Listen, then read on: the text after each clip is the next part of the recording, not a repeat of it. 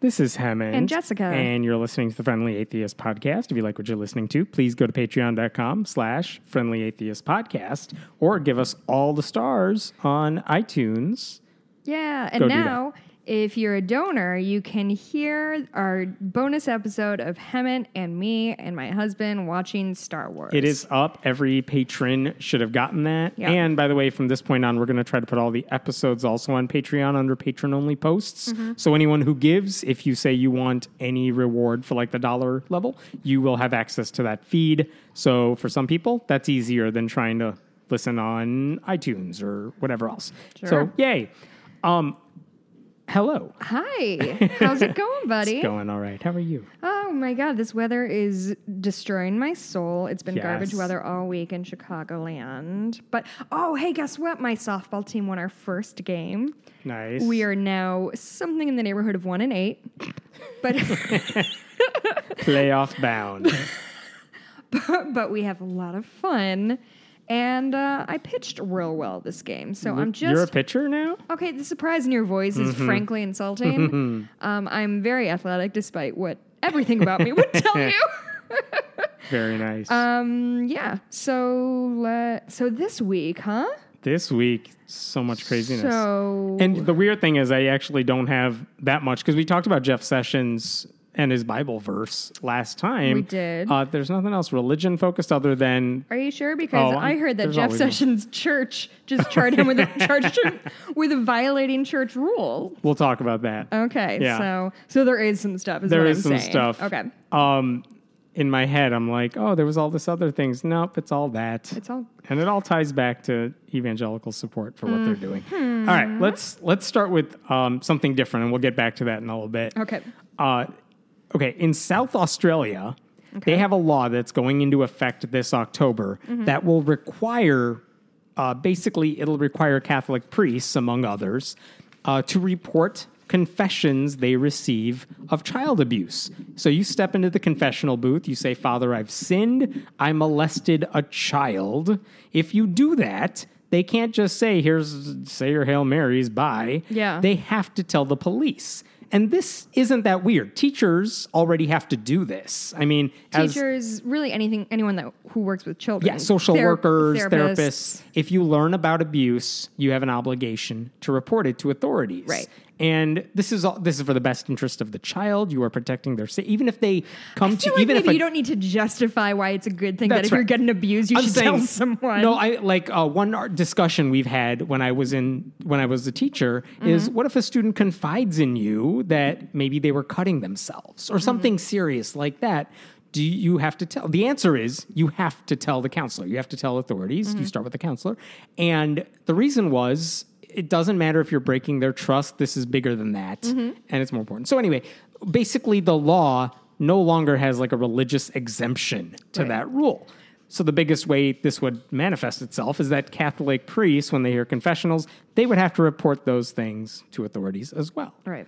Now, the problem with that Mm-hmm. for some Catholic priests is that they say when you step into the confessional booth, you are making this, you know, you're you're sharing this with God. You this is an unbreakable seal. Mm-hmm. This is sacred.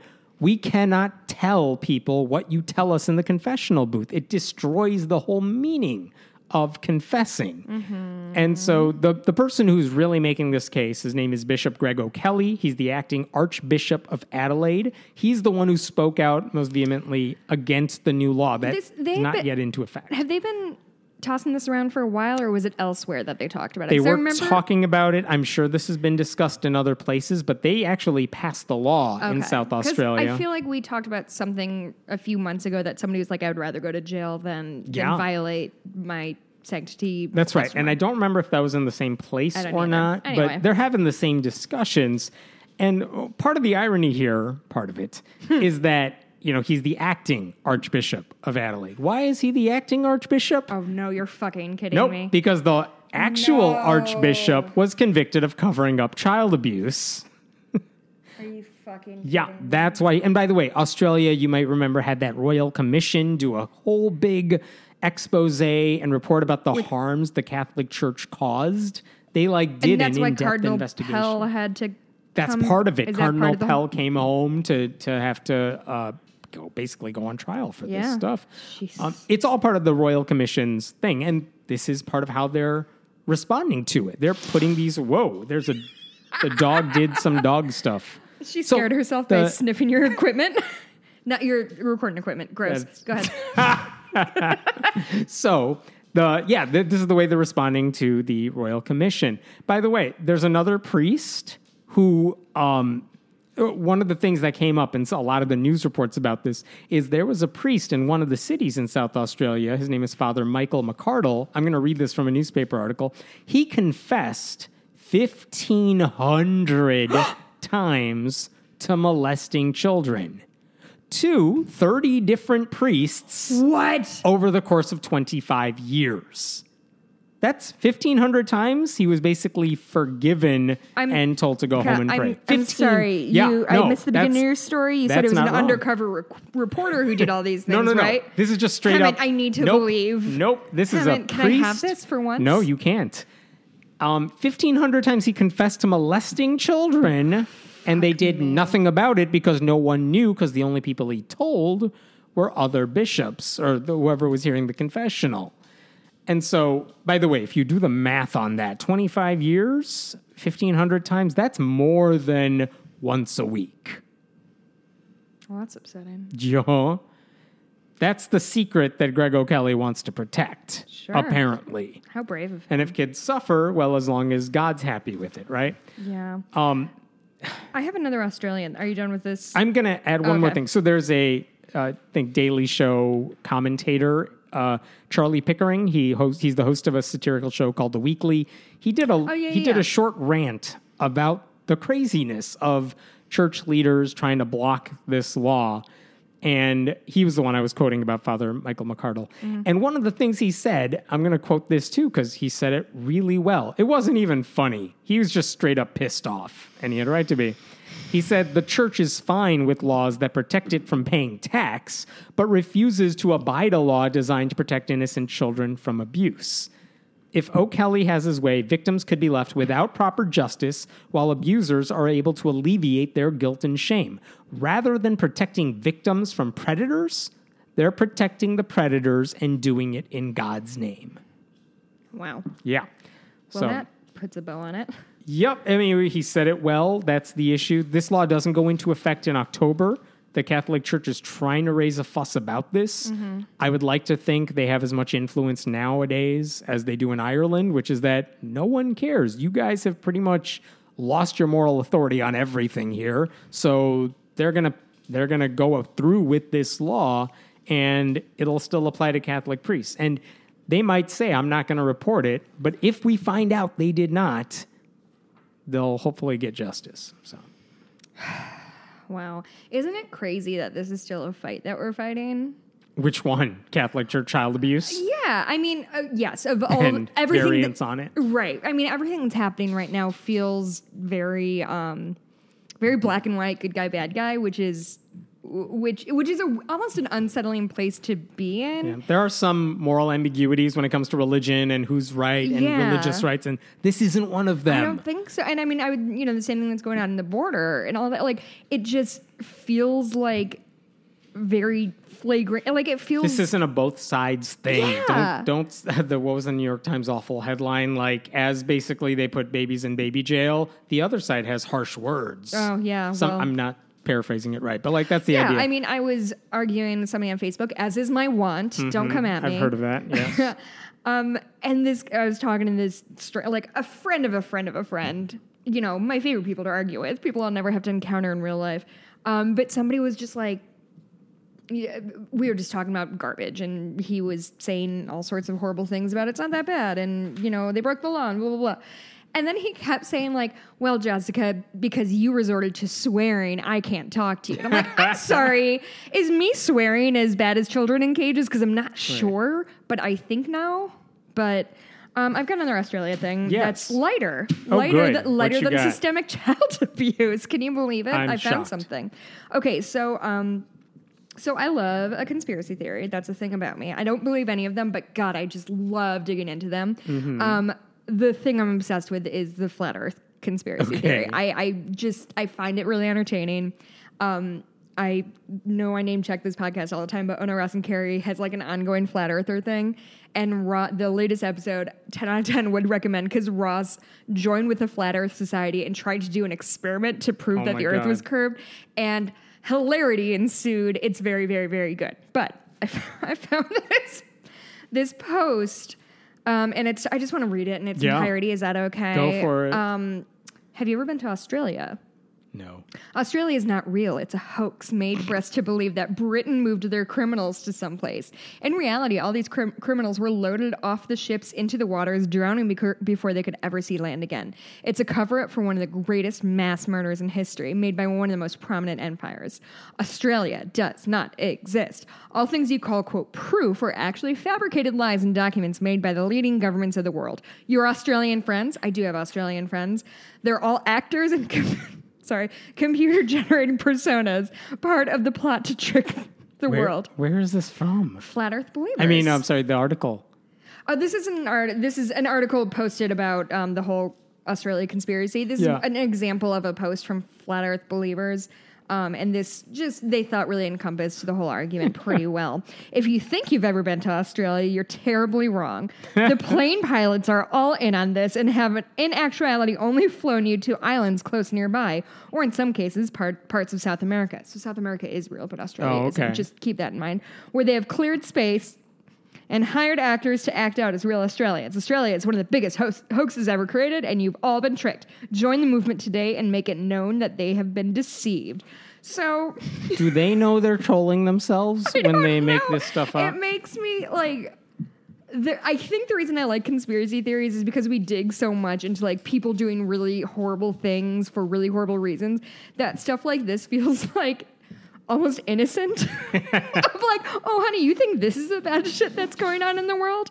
Um, anyway, I lived in Australia for like six months. I know that lived. I stayed in Australia Yeah. for like six months. Apparently, the guy he you were somewhere on an island I owned was by somewhere. I dated a handsome actor. I guess he taught me how to somebody. He doesn't exist. He was He all doesn't your exist. head. Listen, good acting, I guess. you got me, buddy. Um, anyway, I just thought maybe that was a uh, lighter-hearted thing. Also, it's always worth saying that you know. Remembering this, I feel like right now we're really deep into like the religion thing, but Listen, my passion has always been skepticism. Listening to this podcast from Australia, you're not. Um, You're not. How dare you? First of all, how dare you lie to us? Mm-hmm.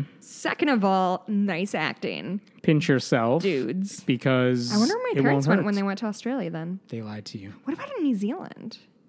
And like where, like is like Papua New Guinea p- real or is that where it ends? Sydney Opera House is just a pop up. Sydney. I mean, of all the buildings that look fake, Yeah. yeah, I, I'd give you Sydney Opera House. Oh, flat earthers. Oh, That's I the just- smartest thing you've said so far. Just bless their hearts. Here is a amusing one. Yeah. There's this Christian. There is these two Christian women. They do a YouTube channel. Oh, God. I watch them because You hate they're yourself. not. Mm, Not them. They're not the reason I hate myself. I watch them because I'm like they seem normal, and it's like oh they're just they're Christians and they're talking about Christianity. Uh-huh. There's no reason to be upset by that. I think they're wrong, but that's whatever. That's That's, not a big deal. And I'm like watching them slowly descend into like fundamentalism, but they're taking their time with it. Sorry, you mean in the course of one video or just like through the- their journey? over the course of at least the past year really? because they started out talking about uh, generic things and how God improves your life, which is yeah, fine, whatever. But now they're slowly getting into they're in serious relationships. They're getting married, and now they're talking about how God influences, you know, their their married life. And now you could see because like they would never talk about homosexuality. This is what a lot of Christians who are really disturbed by the conversation, like the stigma attached to like evangelical Christians who are anti-gay. They don't want to deal with that. Yeah. it's like what Joel Osteen does. He just never talks about it. if you don't acknowledge it, it's not a problem. Right.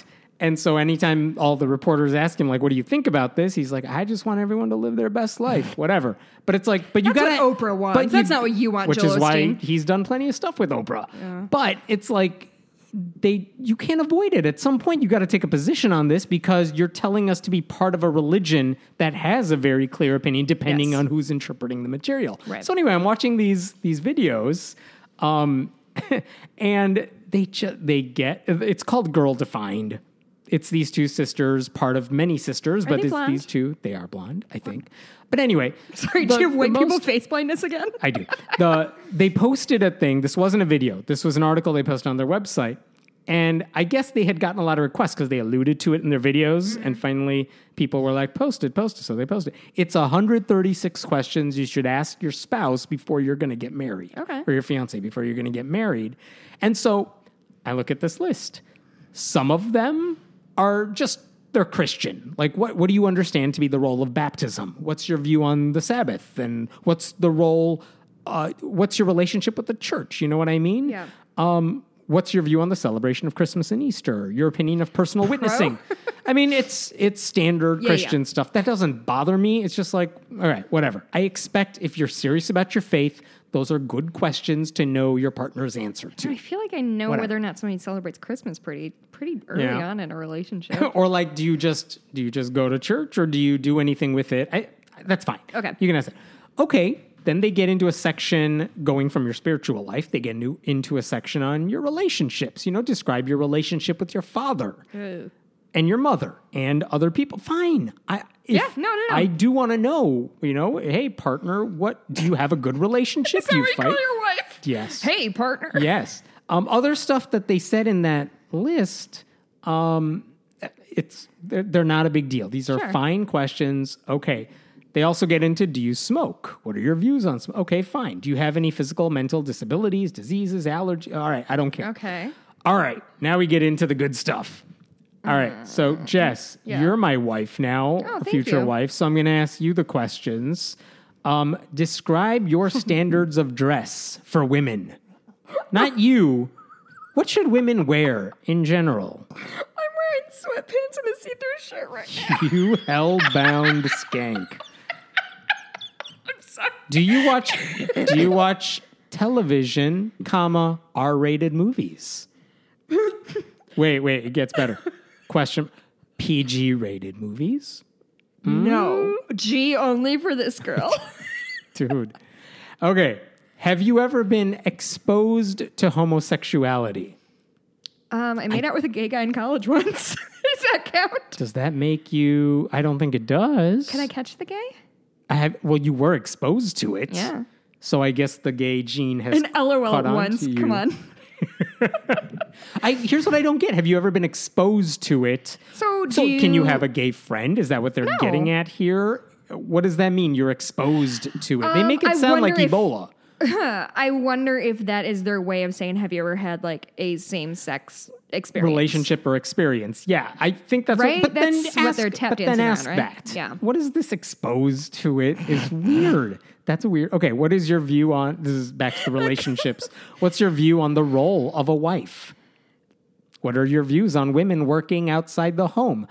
Pro. Look, these are ins- these are good questions that you should know the answers to, but the fact that I know what they want the answers to be is Sorry. the problem. What is your view on women working out the whole? Working I mean, there are the some home, fundamentalist Christians who would say, I don't want a woman Yes. working there. Yes. That's disturbing. but But whatever, I get why you want that answered because if the woman says she wants to be a stay at home mom and the guy says, oh, I'm fine with her working, or more likely the other way around. but like, what's girlfriend doing while she before she's married? that too. How do you not know the answer to some of these questions? Yeah.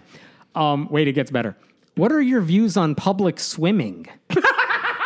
Sorry. There's no there's no explanation for these questions, so we're left to to decipher for ourselves. What are you getting at? Are you upset because someone might be wearing a bathing suit, or Oh, you might no. see others in a bathing? Is that what they're getting at? I have really bad news. Last weekend, I swam in a pool with two lesbians. Shameless hussy. Oh my checked off two of the boxes now. I'm never gonna Exposure get and married. swimming. Man. Oh, oh, what else? What else? Um, yeah. Oh man. Wow. Some of these questions. And wait, did they? So they just like rattled through the questions. they just didn't- through the questions. They didn't give like, if you hear this answer, it's bad. No, they Okay. didn't do that. So again, when it comes to the swimming stuff, public What are swimming. you getting? um, other things they ask: What are appropriate ways to discipline your children? I'm going to quote this: How many strikes before their dot dot dot whatever question mark. Dead? I don't know. What are they getting so at? inappropriate. What are they getting at? How many strikes All right. before they're Then the last section of the checklist: Don't I don't wanna. past sins and Oh confessions. fuck. Okay, I'm gonna write mine down. Mm-hmm. Number one: Are you a virgin? Question mark. Whoops. If not, comma, please explain. like the answer should be no, I'm not. I dated somebody. That should be like No, it's not. Please explain. Well, I've had sex. Yeah. So we're done with this. Is that enough? Or I just I'm not because I'm not. no. Like whatever. Okay, number two. The expectation being you should be a virgin, which Sure. again, conservative Christians, I, I know that's what they want the answer to be, but this idea that because this is what they used to slut shame women. Are you a virgin? If you're not, tell me why you're not. Yeah. And by the way, the idea here is that if you had sex with somebody who you're not about to marry, Mm-hmm. not only did you ruin your wedding and your marriage Mm. by like having sex with somebody else, you ruined that other person's life because you ruined that person for somebody else. See, okay, uh, here's where I'm going to take issue. Nobody gives a shit if dudes are virgins or not. This is such Yes, a, a, a women slut shaming thing. Yeah. Yeah, I, I mean, I, I'm sure at some point they're like, "Oh, you robbed another woman of whatever." That's like that. That is too little, too late. You know, that's not what they care about. Another question in that Yeah. same section. Were you or are you involved? Uh oh. Vague word. Were you involved with any of the following? Oh, okay. One, Yeah. constant thoughts about sex. Hey, guy who used to be 14 years old, let me ask you a question.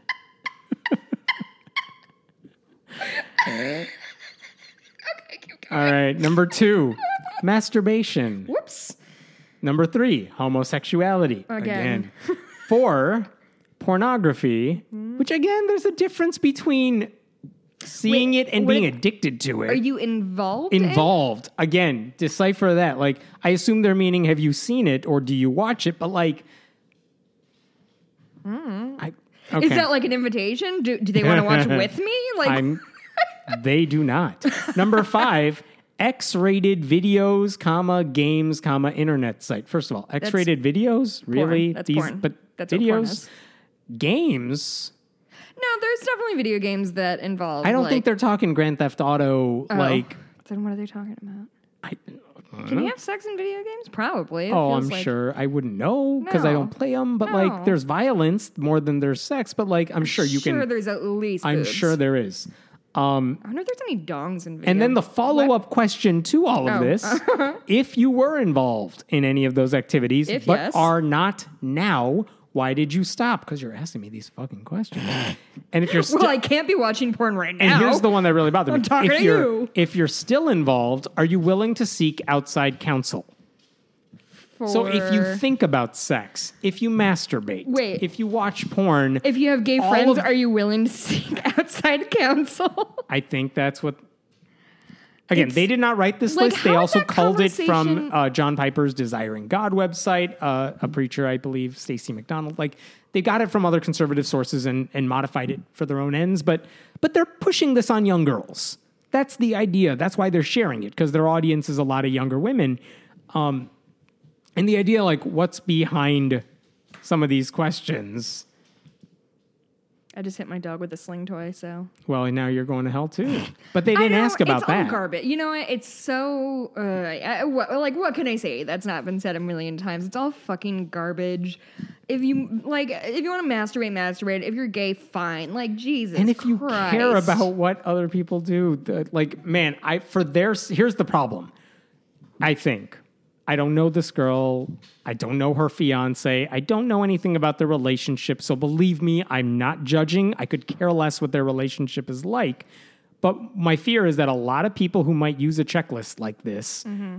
they're going to ask their partner these questions. Let's assume they're asking in all sincerity, they believe the conservative Christian response to all these questions. They're going to ask, and a couple of things are going to happen. The person they're asking, probably the guy, is mm-hmm. totally going to lie about everything. Correct. Which is a whole different problem. Correct. That you don't want to deal with. If, if you can't talk about this stuff openly, we got an issue.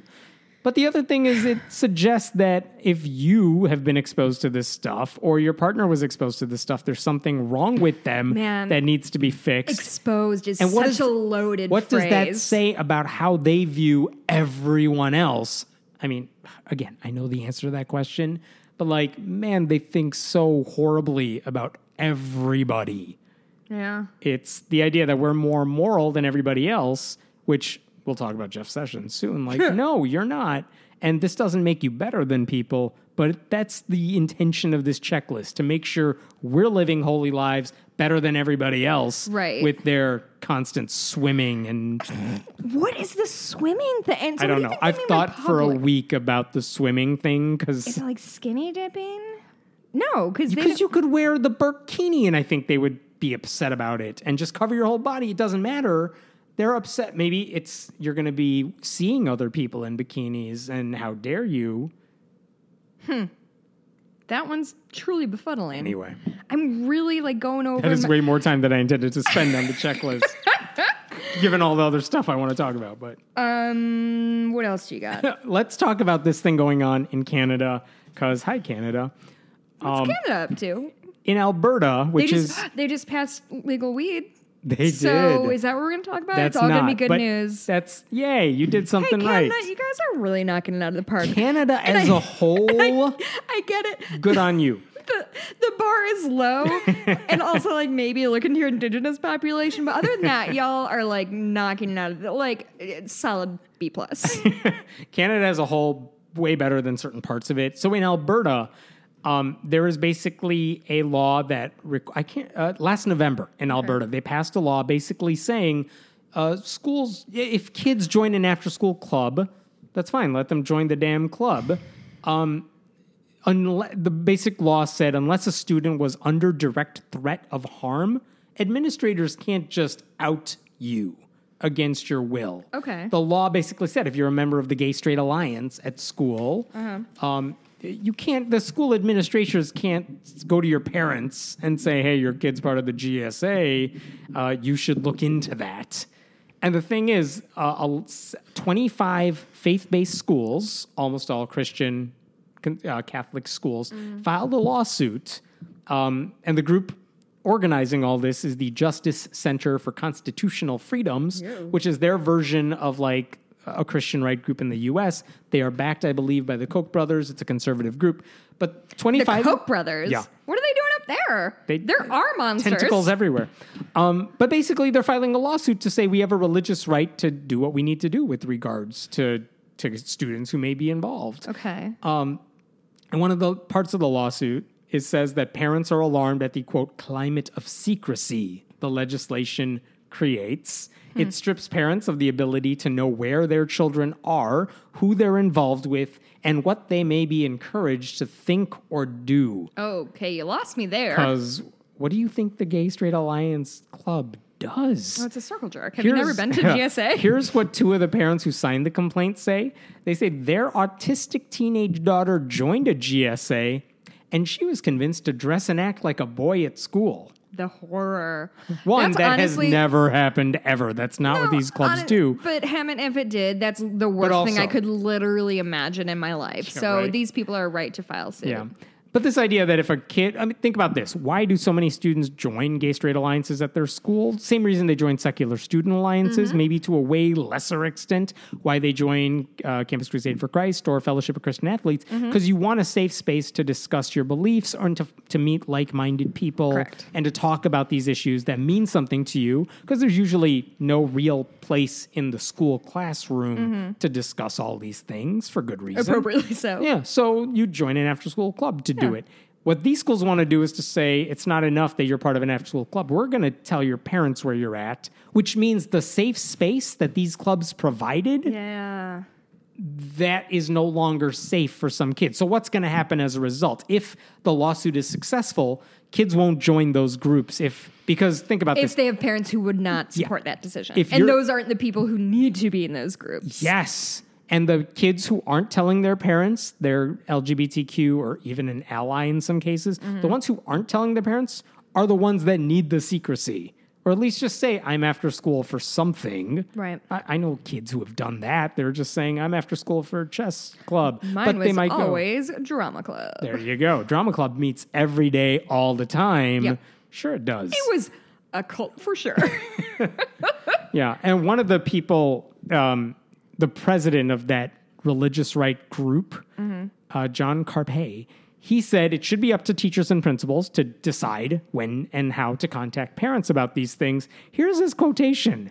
There are a handful of parents who will beat their kids for coming home with a bad report card. Do you respond by withholding all report cards from all parents?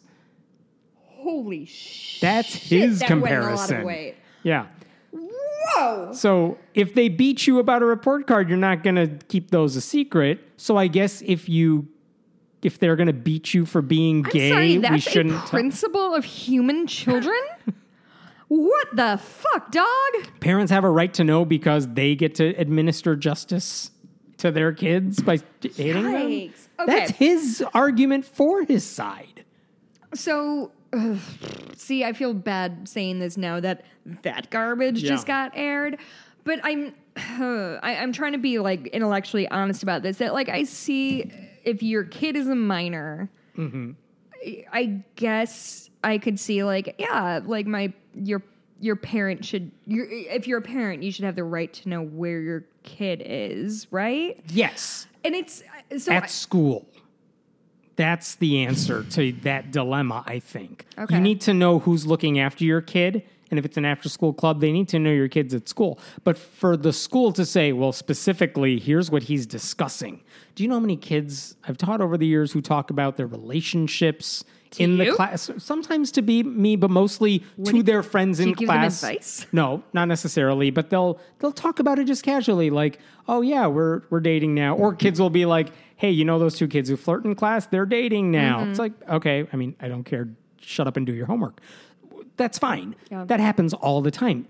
Kids uh, confide in teachers and coaches about a lot of things. Mm-hmm. And again, going back to the uh, like confessional booth uh, situation, if there's no harm being done, yeah. no one's going to report that stuff, nor should you. Yeah. They they trusted you. They expect you to keep that trust. Fine. What the these people want to do is to say it's not enough to say your kid's safe, your kid's at school. It's we need to tell your parents what you're discussing, who you're with, Okay. all All that stuff. It goes beyond what these parents should expect. It's basically saying I just want to just put a spy camera on your kid if Yeah, that's, how that's you feel. It's it, yeah, it feels icky. It's wrong. It, it it reminds me of a thing I saw a little uh, while ago about um, there's certain um, I don't know if it's software or something like that. So on your computer, you as a parent can like see your kid's whole internet history. Either yeah, the browser history or a keylogger or whatever. Yeah. Mm-hmm. And I'm like, I'm so of two minds on that because, on the one hand, like, w- in the example that was used, which is an extraordinarily valid thing, is if you are a gay Mormon kid or like, you know what I mean? Like a, a kid whose if you're looking up stuff online. Yes. It, could pretend not necessarily Mormons, but like anybody conservative, anybody kind of unrelenting like that, it could potentially be a dangerous thing, and you don't have that. But on the other hand, like, but also, what if a kid is talking to like a fucking creep? Like, what if Slenderman is happening under them? Like, Different issue. They're in harm's way. Then people need to step in to save them. But- different. But do the parents have the right to monitor their kids' online activity regardless? That's between you and your kid. Yeah. And that's a different issue. Like, I won't trust those parents as a kid. I wouldn't trust them. I wouldn't tell them anything because I know they're looking after me, which Mm-hmm. Will make me have even more secrets and never talk to them about anything. yeah, that's a good That's a separate issue. But when the school's involved, and then Slenderman to have happens. this yes but to have the school tattle on you for something Yeah, that's no, no, not no, a no, no. That's problem, hundred percent right? garbage. Yes, and yes, that's yes, the yes. issue I'm just trying So, to. I'm just trying to. yeah as a parent if you want to stalk your kid like i'll judge you weird, but but okay. there's plenty of parents who do things i don't like i mean Yeah. every parent will tell you that about every other parent Yeah. i hate how they do it but whatever it's not your kid they get to be a parent and they can be awful at it. I just realized I'm weird about like the way certain people walk horses. I can't imagine as a parent I'm gonna be a super chill like every like, parent judges every other parent it's oh, wonderful Man, and then you go to like daycare and they're like, "Hello, with your you bring your kids?" Yeah. And I'm like, "What are you thinking about me?" I don't I don't know what I did, but Oh, I got a happier story. Do you have any parent friends? You shouldn't think this long. I was thinking And your own have fr- parents do not count. you you even specified beyond friends. Oh, not a friend, Hemant. do you have kids? No. Then- I have then my no. dog. Look how good she is. She's I think she's knocked out. She's yeah. I did drug her heavily before this. Um, do I have you parent friends? Yeah, but I don't hang out with them very much. Maybe once every long while, not regularly. They're and they're too small to have their own friends where we'll hang out with Oh, them. sure. You know, when they're a little older, different. Do you have like play dates? Is that a thing? No, they're in daycare. They have play But dates you every but day. also to be fair, before you had kids you didn't have friends either. So it's not like you want to interact with other humans. That's why we had to have two, so they have a friend.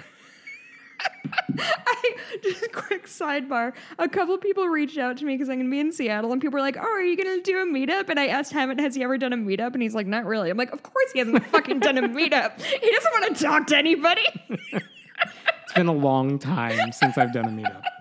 Which is to say, I was going somewhere and I'm like, hey, I'm I'm gonna try to set up a thing. Uh-huh. If anyone wants to come, come. Um, the only one I can remember is at the Reason Rally in 2012, and it was wonderful. And everyone who stopped by was wonderful, but I was Sorry, really sick. We were supposed to hang out at the Reason Rally, and Nope, ditched you, you, for other friends. well, first of all, you told me you couldn't breathe. That's true. Like literally, before, I was passed out before. I wrote for Friendly Atheists, Before I'd ever met Hemant, I I think I just emailed him as a reader, like, "Hey, my boyfriend and I are driving overnight to go to Reason Rally," and you're like, "Cool, come meet us." And I was like, "Cool," and then A lot of people. ditched me. It was really Never again. It's I all good. Um, here's a happier story. Let's go Seriously happy. DC again. Okay. All right. Then we'll go to DC. Um, this week, Mike Pence did a Republican fundraiser in Pennsylvania. Um, and there's a lot of people who are liberals in Pennsylvania. Yeah. And one of them is State Representative Brian Sims, who is one of the handful of openly non religious elected officials in the country. Yes, Brian, get it. And so Brian posted on Facebook, I want you to come over and see this if you could take off your headphones without doing can do the equipment do stuff. it. He came, he just posted a picture on Facebook. Voila. oh, he's very handsome. He's gay. that is incredible. He, picture. yeah, it's a great, great picture of Brian basically sticking his middle finger up. And here's the caption Official welcome. Vice President Mike Pence, let me be the first person to officially welcome you to the city of brotherly love and to my district in the State House. To be clear, we're a city of soaring diversity. We believe in the power of all people to live and to contribute black, brown, queer, trans, atheist, immigrant. We want you and will respect you. So keep that in mind when you're while you're here raising money to attack more families, spread more Oh, lies, shit. blaspheme with your Bible, and maybe even talk to a woman without your wife in the room. Brian Sims 2020. he goes on, we have plenty of them, and they're pretty much all more powerful and more real than you've ever been. So get bent and then get out.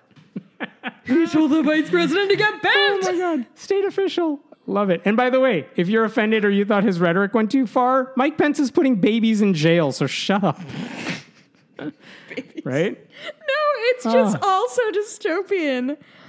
Um, I'm in love with him. Oh, he's fantastic. By you the way, he's a uh, state representative. he's state representative. He's been reelected a couple of cycles. Like he's not brand Yeah, new. because he's the best. Um, by the way, one commenter on that post said Fox is going to have a field day with this, and Brian responded, "I've got one on the other hand for Fox yes, News." yes, yes, yes. Yeah. He, by the way, in 2016, if you look up Brian Sims, uh, he gave an incredible speech against a really awful anti abortion bill in 2016. I, I believe it passed, but he was one of the minority liberals who were like, no, this is an awful, awful idea. Um, and his speech was just. I think that's the first time I saw him really get into the limelight because it's like, oh my God, you got to listen to the speech this guy is giving. I'm. Amazing. I'm swooning over the guy. um, so he's awesome. So check that out. I also have a amusing story. Yes. So there's a man in Vancouver, head uh, back up to Canada. His name is Douglas Bevans, Mm-hmm. and he was at a car free event. I don't know what that is, but Okay. he decided to sell um, keto or keto. Do you know the diet is keto? I think it's keto. Keto compatible, unfiltered hot dog water for $37.99. Hot dog water. Hot dog water. Um, he, I'll, you know, there's um, It's almost like asparagus juice or no, whatever exactly. they called it. You know those uh, Vios or Vios like um, water bottles, but they look like capsules, Sure. kind of. So they're those, and they literally just have a hot dog in them. so it really is like those It's asparagus ones. the most but with literal, the hot dog inside. but with a hot dog. Uh-huh. So, um, so his goal was to make a point about how marketing of health claims backed by science bullshit helps sell any kind of trash. so he's like. Real deal on the ground. Um, he's a performance artist in real life and a, and a tour operator, but he uh, promised customers that the water would lead to increased brain function, weight loss, and a youthful experience, even erasing crow's feet when applied to the face in the form of a yeah. lip balm, which oh my god. he also happened to sell. Quote, he's uh, this man. Quote, we noticed that some people were rubbing lip balm on their crow's feet and they were swearing the crow's feet were disappearing before their eyes. One man who rubbed the lip balm on his dome said, sent him pictures suggesting it promoted hair growth. Um, well, well, many people. I really hope he has video while he's doing this. I hope so too. Uh, while many people laughed, he said others were impressed by the health benefits it experienced with his unique products, including body spray and hot dog water breath freshener. Yes. Are you ready? Buckle in. He sold 60 liters worth of the product. um, so this, okay, this is where, okay, this really is one of my favorite things that have happened because I love people getting called out on their like pseudoscience bullshit. And this is such a magical way to do it. He told people, and this is the best like pseudoscience logic is my favorite. He told people he told people the water creates quicker sodium up- uptake for good health, uttering, sh- quote because do- uh, because hot dog water and perspiration resemble each other. So when you drink hot dog water, it bypasses the lymphatic system, whereas other waters have to go through your filtering system. So really, hot dog water has three times as much uptake as coconut water.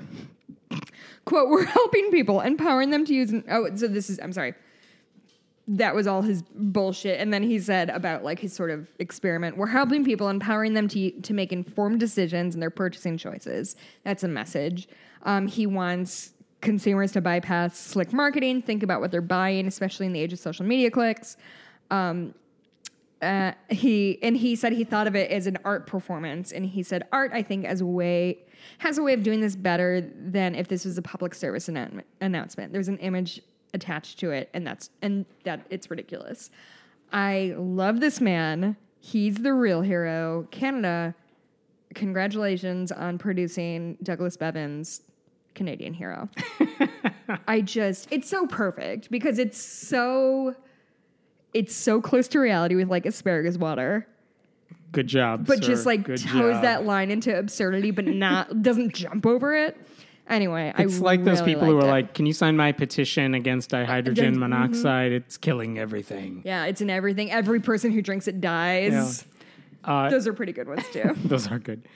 This is uh, Focus on the Family Christian Ugh. group that is now a church. Remember, they're a ministry. Uh, the chief minister of the group now, Jim Daly, wrote an article responding to the immigration crisis. and basically, you know, he wanted to say what's happening is horrible and how dare we do that. But again, this is focus on the family. You can't just condemn Republicans. What are you going to do? Your That's membership's going to, yeah.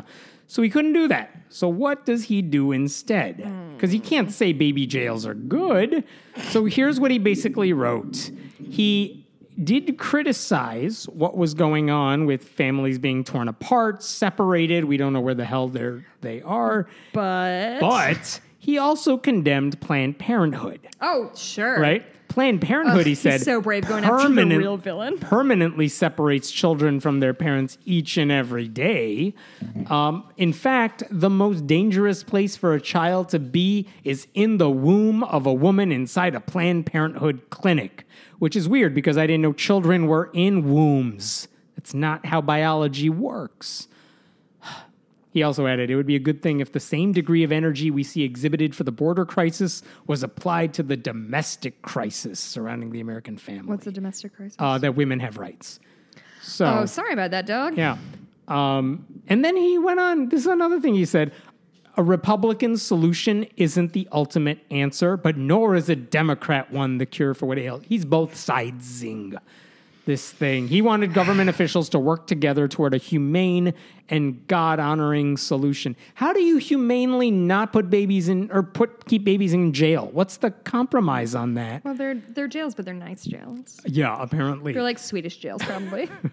like their group name is focus on the family and they can't even bring themselves to talk about let's keep the family unit together how useless have they become yeah, I, I think this this crisis that we're dealing with right now has brought out the worst whataboutism in in the country of just like, well, yeah, we're worried about these kids.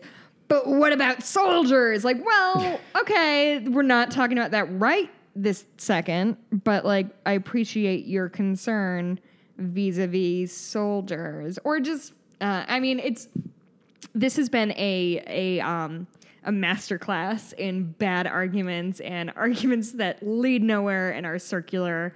And um, anyway, it's just been an upsetting week uh, yeah all over.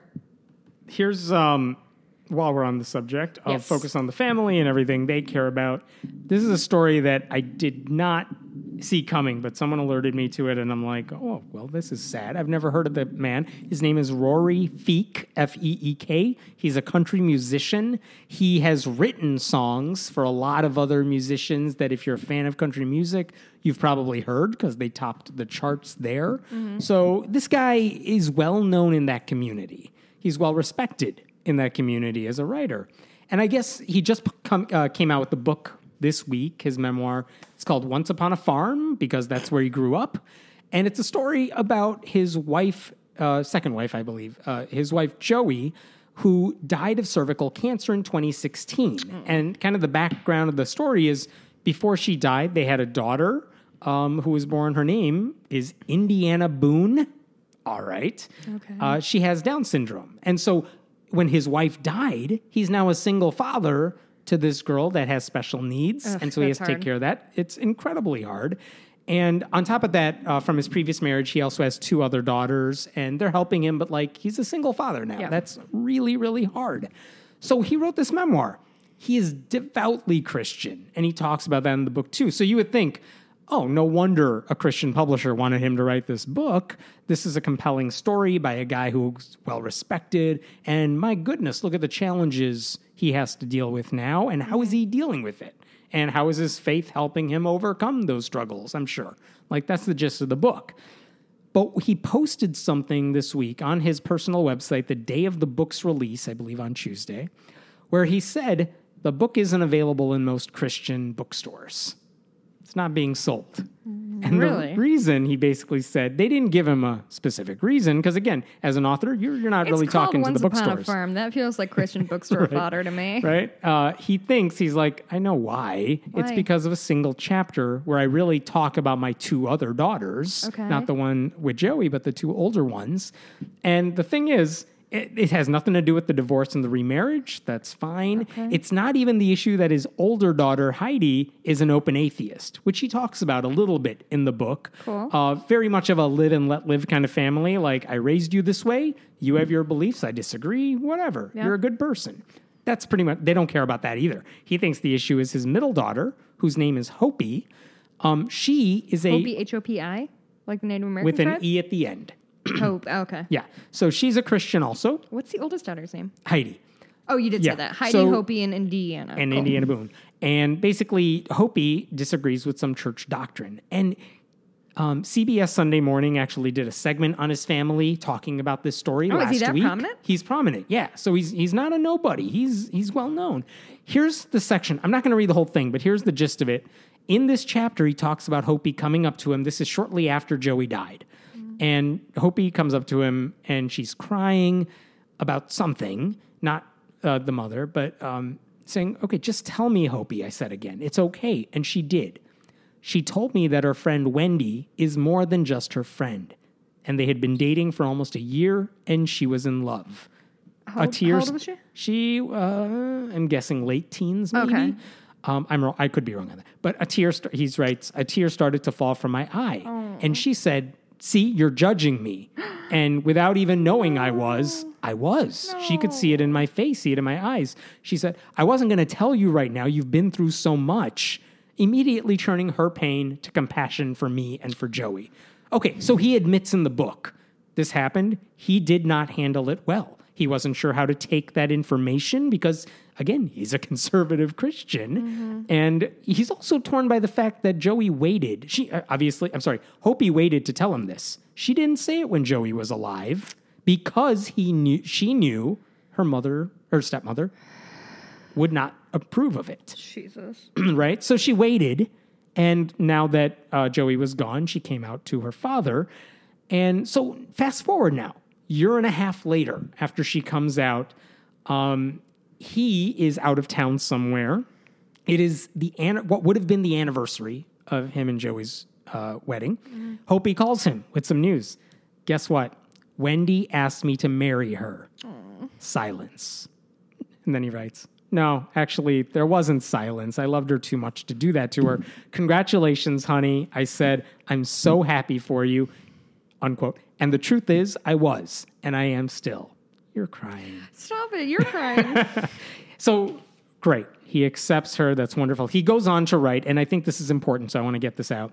Um, basically saying, how does he reconcile that acceptance with his religious beliefs? And here's what he says As far as the church goes, I am not the judge there either. My faith says that it's wrong, that it's wrong for me. And so I will live my life trying to live what I believe. But Hopie's faith is her faith. It is between her and God and no one else. You and I can try to judge her and condemn her or anyone else, but honestly, we don't have any right to cast the first stone. At least I don't, not with all the stones I've thrown in my life. Okay. That's a really sweet story. I mean, it's about as honest and genuine a response you would get from someone I would thinks- in any other way be like I would call this guy a bigot because those beliefs are harmful and wrong. But to watch him say, "Look, these are my beliefs, so I won't be gay," as if that's how it works. But he accepts his daughter. And he's like, I'm happy for you. it's baby steps. yeah, baby steps and big baby steps. And like, I approve of you and I Toddler love you. So anyway, look, good on. This is probably the best you could hope for without the guy like not. Being, Yeah, I mean, I think in in the confines of what he feels comfortable admitting to himself and and to the reader, I guess. Yeah, I mean that's. I'm not going to say best possible outcome. It is super not, but like, uh, good, good. He didn't disown his kid. no, and they get along. And if you watch the CBS segment, which we'll link to in the show notes, like they're they they talk to Hopie, they talk to Wendy, and you could see the love between all of them. They get along well, and they're love tight them. Yeah, right. Like it's wonderful. Good on him. Good on that book. to love and happy. And again, Christian bookstores won't sell this book right. because it it speaks approvingly of homosexuality, and not just homosexuality. A lot of books will do that, but specifically gay marriage. It speaks like it doesn't condemn gay marriage. That's no good for these books. And I'm, I'm, they didn't. off. He didn't specify which ones, but Lifeway is known as the biggest Christian Yeah. bookstore.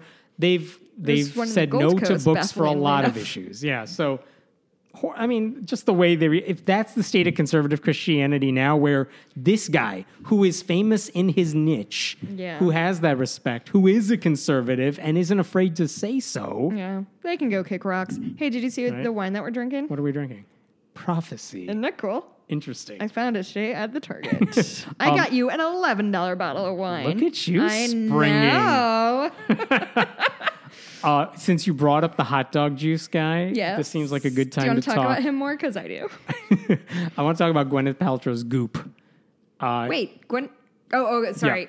I heard Gwen Stefani in my head, and I was like, "There's another one." As one." far as I know, she is not part of this. All right, Gwen. Uh, Gwyneth Paltrow, she, who is the one who said stick jade eggs in your vagina, they'll help you somehow. And you should try coffee enemas because that'll help you somehow. Hey guys, again, I've done this before. If you do a coffee enema, please let the coffee cool down first. Use decaf. I mean, it's basic hygiene. Um, by the way, Goop now worth a quarter billion dollars because Yeah, we America's talked about that. I was stupid, mad about right? that then, and I'm Yeah. mad about it now. So they recently changed the website a bit, and they're I guess they're trying to be more mature is the wrong word, but because it's a quarter billion dollar company and there's they're beholden to more people and they're trying to avoid lawsuits and stuff. oh, so they're being a they're little now- lighter with yeah. their claims. Well, not lighter with the claims. They're labeling the articles on their website with new tags. Okay. And so there's five new tags. For example, and here's the thing. Here's what they won't say. Jade eggs, this product is bullshit. They did not label it bullshit. I mean, honestly, that's not good marketing. So, like, I'm not mad about that. so here's what they're doing. There are five categories for uh, articles and products. Number 1, for your enjoyment. Yikes. And they came with an explanation. There probably aren't going to be peer reviewed studies about this concept, but it's fun and there's real merit in that. for There's real enjoyment. merit in the fun. in the fun. So some articles are for your enjoyment. Number two, ancient modality. This practice is nearly as old as time. Many find value in it, even if modern day research hasn't caught up yet. It's in parentheses. It's possible the practice will never attract its attention. Yeah, no shit, dog. So that's ancient modality. Number three, speculative but promising. There's momentum behind this concept, though it needs more research to elucidate exactly what's at work. Number four, supported by science. There is sound science for the value of this concept and the promise of more evidence to come uh, soon that may prove its impact. Which, by the way, that's not how science works. You Nope. don't say, "Hey, there's a paper here. There's more to come." No, no, no. When you, when that paper gets written, we'll talk. There's not more to come until it's there. Science does not promise a specific answer. Okay, number 5 uh-huh. rigorously tested. The validity of this concept is pretty much undisputed within the world of MDs, DOs, NDs, and PhDs. So doctors, doctors who couldn't get into med school, bullshit doctors, and uh-huh. research people. So basically, here are the categories: useless, useless without even pretending to be science, useless masquerading as science, useless, but one person wrote a paper about it somewhere that we can link to, and theoretically not useless. But here's here's the problem with all this, like. The rigorously tested, let's assume for a second, give them the benefit of the doubt. That's scientific, it has backing. Everything else is pseudoscience. That, Like, even if one paper was written about it, science has to be repeatable and testable. Like, one paper does not do it justice necessarily. And some of the stuff, like the some of the for your enjoyment articles, include a piece about like a medical medium discussing the origins of thyroid cancer. That I don't care what she says, that's not for my enjoyment because some people are going to read that and say, "Well, I guess this person knows something about thyroid cancer." Hemant, when's your birthday? Uh February 25. okay. Why do you have to think about things for so long? Like, I feel like I can ask now I got to remember babies' birthdays too, and now my head's all fogged up. So, um, I know what I'm going to get you. Mm, If it's, It's- goop shit. no. It is. It's from uh, Paper Crane Apothecary, which is a Thank strong you. start. It's called Chill Child Kid Calming Mist. we talk about. Okay. Oh, it's on. It's on your list. It's so it's not going to be a surprise when I buy it for you. It's Kid twenty seven dollars. Yeah, it's a rosewater and Reiki crystal infused aroma aromatherapy mist. Yeah. Um, by the way, that one doesn't have any label. oh Um, really? yeah. Uh, here's a beautiful way of doing this. Like, Lover's oil. Oh, I'm so into this website. I've never looked. Go ahead. congratulations on being every other white woman who looks at that site who is their target audience. They sell condoms, ten pack for fourteen bucks. That's What's wrong with them? There's got to be something wrong with them. condoms we can all feel good about. No, they seem chill. Hmm. Ooh, condom variety gift set. Ooh, it's a gift set. Grocery that would be such You know who you shouldn't gift. give it to? Whoever's asking that 136 question. Okay. Okay, yeah, you uh, keep One of the people who's been criticizing Goop forever, uh, who's Mm-hmm. Awesome, is Dr. Jen Gunter, who is fantastic. Is just a watchdog of Gwyneth Paltrow. And she blasted them for this new labeling system, basically saying, like, you are having to go back and point out for these same women that you said you were empowering or whatever, that most of these posts have no science and many were uh, just a joke The fact that Goop is retroactively trying to cover their asses in an effort to seem more respectable is the ultimate in medical gaslighting. Nice. Drop that mic, girl. Uh huh. cool. So, yeah. Goop. Um. Man, Goop. I don't know. Stick to selling five hundred dollar blouses. good. Don't sell them made out of jade. Um. Do you want one more pissed off? Oh, this Is is about angry. Jeff Sessions? Not yet. Oh. Texas governor. We'll talk about him in a second. Here's the backstory you need to know It's to make Rick sense Perry about the anymore. No, Rick Perry's doing another thing. No, it's uh, Greg Abbott. Oh. But basically, there's a anti-abortion group called Operation. It's Greg Abbott, just Rick Perry when he put on his, his glasses. I think so. There's like Superman and Clark his Kent with ego. yeah, except for the right. Um, Operation Save America. Oh no! Oh, I hate it already. They're against abortion, gay people, and Muslims. That's what they do. The guy Sure. who runs it is named Rusty Thomas. Those are definitely the biggest problems with America. Yes, They're really uh, nailing it. Rusty Thomas is the director. This group has basically, there was a Hindu that delivered an invocation in the U.S. Senate years ago. They shouted him down from the balconies. Cool, good Christian Um, values. they also burned a copy of the Quran and a rainbow flag to to prove some point. I don't know what it was. That- but that's who these people are. rainbows are. I So Rusty Thomas runs that group. His son, whose name is Jeremiah, is 16, and this is sad. Um, he is in the hospital with bone cancer. oh fuck. Yeah, uh, he may not have long to live. Oh, I'm and sorry so, to hear that. Very sad, definitely. Um, so lately, he's been kind of. I, I don't know how long he has. It doesn't seem like this is a thing that's going to get better. And so, one of the things that has happened in the past week is he's gotten calls from politicians where, because he is an activist like his dad, pushes for the same issues. And one of the people who called him up was Governor Greg Abbott from Texas. And Abbott, and by the way, the other one who visited him in person was Dan Fisher, who is a gubernatorial candidate in Oklahoma. He hasn't won his primary yet. He's Mm-hmm. actually ranked like fourth, a distant fourth in the Republican primary. Okay. But he's running for Oklahoma governor. Dan Fisher came to his hospital room. Wow. Both of them promised him the same thing. We are going to abolish abortion completely because it's your dying wish. You're giving me a look. Yeah. Yes. I'm doing my Chrissy Teigen like Yeah. again. I'm that makes me uncomfortable on many One, levels. this kid's dying wish is to apparently Not to make die? women suffer.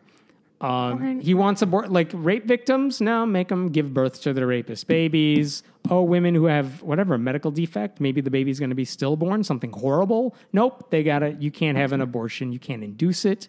You can't have it for medical reasons. Just Greg Yeah, Abbott said we'll just declare all abortions murder. We'll do the the life Jesus. like fuck. uh, they'll just declare everything uh, personhood amendments, all that stuff. Um, but Greg Abbott is calling this kid and saying, "Yep, because of you, I'm going to make sure abortion's illegal." I'm, I'm, by the way, I'm not knocking the kid. I don't care what the kid says. the kid is the not kid the is a kid here. But Greg Abbott to call him and Dan Fisher to go to his room and say, "Because of you, I'm going to make sure women don't have equal rights, and I'm going to make sure they suffer, and we're going to make abortion illegal." Um, uh, by the way, in a way, if it doesn't happen, because there will be opposition, even even some Republicans will oppose all restrictions. Um, I just then, don't- then then Greg Abbott lied to the kid, which is a whole different story. Like I promise you, I'm going to ban abortion. Well, you're not. Well, But even if you restrict it to the point, what about my dying wish? I could be dying. He doesn't know. yeah, what's your dying wish to, to not have abortion restrictions? To outlaw Greg Abbott. That too. That could be done, maybe. I just, I just, I'm. I think we're living in this moment that like is really showing everybody f- for who they are and what they truly believe, and like the I've, I mean, it's all all over the internet. This is not an original thought, but the people who are like, oh, all lives matter, are like, are you sure? Because you don't seem to care about brown. Right. What was the Fox News this morning? Like, well, these kids are from, you know, Central America. They're, They're, not, from, Idaho. Oh my God, Like, suck my dick. Puerto Rico is in the country. Flint is in the country. You don't care about them either. No, but space traveling. What's it? What's the thing called? Space Force. Space Force. Oh, Space okay. For- I just can't right now. Like, it, last week we talked about, or maybe two weeks ago, Ireland is moving in the direction of human rights. Yes. And they're fighting for rights and, and freedom for women to be able to control their bodies. Yeah. And here we have in Texas, you know, the leadership promising to move in the other direction. Um, and they're trying to do it em- emotionally by you know, having a dying kid that they're using as a prop, basically, to do the, all this. Okay, Like, don't do it because it's the right thing to do. Do it because this kid is dying.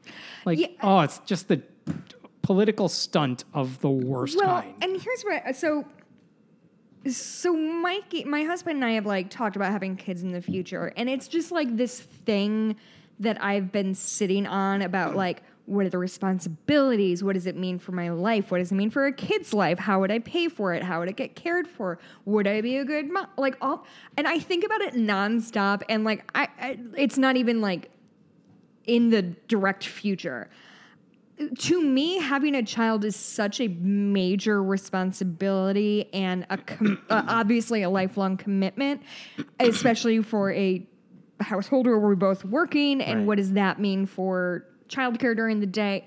So I guess I'm just confused about why people think that anybody who doesn't very much want to have a kid would make even a remotely good parent. And that's not to say that people who had accidental pregnancies or whatever or are irresponsible like that's that's not to say that that's not true, but to me it is such an awesome responsibility to even consider that for you to point at like a 16 year old girl and be like, well, fucking deal with it, gal. And like, mm-hmm. and not only that, just the physical, the nine months of going through a pregnancy, which is extraordinarily difficult. And I have friends who recently had kids and they're like, yeah, that fucking sucked. Like, I hated every moment of that. And that's not true for everybody, but like, it's just, I, I understand. it's just not something to be taken lightly. So to pretend that that a, a pregnancy is something that you should just deal with for a little bit and then deal with this kid, like it's just it's astounding and so heartless to both the potential parents and the potential kids. I mean, we see study after study, like it, after in the wake of Roe v. Wade, all of a sudden crime went down when you know 18 years after Roe v. Wade, crime went down and and all this shit. It was like oh because people could not have kids that they didn't want and couldn't care for. Maybe we as a society should only bring in new humans who are wanted or work to make sure they have health care and childcare and early childhood Right. education and birth control access and all of that, Yeah. which they do not focus on. Yeah, it's obviously a Let's, thing I think let's talk about, a about lot. this. Yeah, and for good reason, because some for some reason this is still something women and everyone. My pen is running out of ink. with. I got It's this pen good. at my first day of work at the Chicago Tribune in 2012. I wish it said tronc. That would have been hilarious. That's the other one, isn't it? I don't remember. It's fine. Name's gone now. Uh, let's talk about Jeff Sessions and uh, I forgot about tronc. let's talk about Jeff in Sessions. the marketing department of the Chicago Tribune that their tronc was a good marketing step? Go ahead, Hemant. Talk about your other thing. No, I don't even I don't even have this in front of me, but uh, because it did happen earlier in the week, uh, Jeff Sessions, who quoted Romans uh, thirteen and said we have to obey the government, so everything we're doing is Jeff fine. Sessions, the worst Keebler right? elf. Yeah. uh, not only did uh, a lot of religious people speak out against what he said, his own United Methodist Church, six hundred different people, Mm-hmm. leaders within the church, basically wrote signed on to an open letter saying you're not uh, even if the we can't convict you of anything or whatever even if you're not breaking They a law to per on se record. we want to be on record saying you're breaking the church's law. I forgot which one, it's not in front of me, but they want to condemn him from the church. They want the church to rebuke him. Yeah. And what a sight it would be if Oh. he tried to get communion or something at church and they said no, kind of like the Catholic judge with uh, the Catholic Church does with politicians who are Catholic, but they're also supportive of abortion rights. Wait, they they- won't what do they give him. do? They won't give it to him. Will they like stiff him in front of Yeah. everybody? And it always it's always like a political statement by the church. It always Sure. gets it always gets online. And Yeah, I did a tiny bit of research. Um, so um, he belong. The sessions belongs to the United Methodist Church, which one day I'm going to get myself a chart of all the different flavors of Christianity so I can keep them straight. Um, so the United Methodist Church has a book of discipline. Um, they and so 640 um, Methodists signed on to charge him. Um, Uh, so these include blah, reconciling process that would help his long-term members step back from harmful actions and work to repair the damage he is currently causing to immigrants, particularly families and children. Um, while other individuals and areas of the federal government are implicated in each of these examples, Mr. Sessions, as a long-term United Methodist and in a tremendously powerful public position, is particularly accountable to us, his church. Um, it was spearheaded by um, by a Reverend David Wright, who's a chaplain at the University of Puget Sound in Tacoma, Washington. Quote, the goal is to helpfully get Attorney General Sessions to talk to his pastors and church leaders, bring his position in line with the church's doctrines and social principles, and end the damage he's causing. Um, he says that he Wright says he doesn't want Sessions to be removed from the church. That would be a tragedy. We are a big tent denomination. So, okay, again, classic Jess of two minds on this thing. One is I'm in love with this whole situation of Jeff, Jeff Sessions. Like the calls come from in the, inside the house, buddy. Like, but I'm I don't know. Do we feel okay having that much? Having somebody's church be able to like tap into the attorney general's conscience in that way? I yes, I am totally fine with them saying, You're yeah. a member of our church. You pronounce yourself, you say it that you're a member of our church. Well, as leaders of the church that you belong to, you're doing church wrong. You're doing your religion wrong. They can denounce you for him for that. Yeah.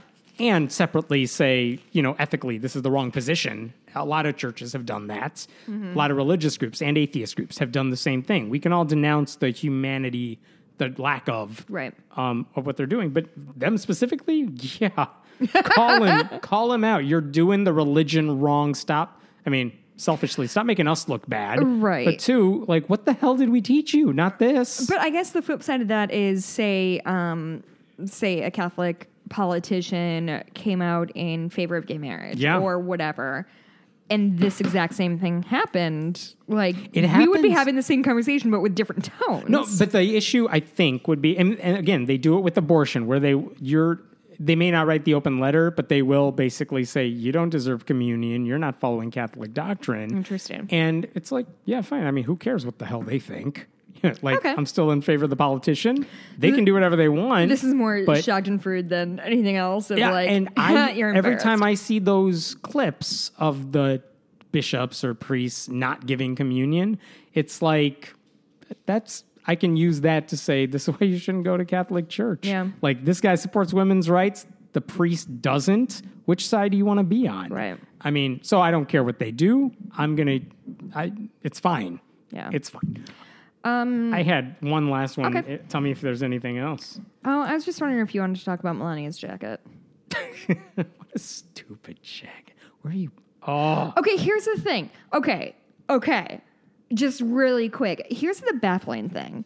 This was not done by accident. This is no. a this is a forty dollar coat that's sold at Akira, I think, which is okay. a place I've shopped at, and I guarantee you, it is the like in the Venn diagram of places that I shop at, and Melania Trump, it's it's a dot, and it's Akira when I was twenty four. Uh-huh. Um, so it's so it, it, so it's not by accident. I guess is my point, and like I've heard these like high level like spy versus spy theories of they had her trot out in that jacket to pull focus, you know, yes, pull a it's news a distraction cycle. from baby jails. But but okay, two things. One, whew, you could do something more subtle than that.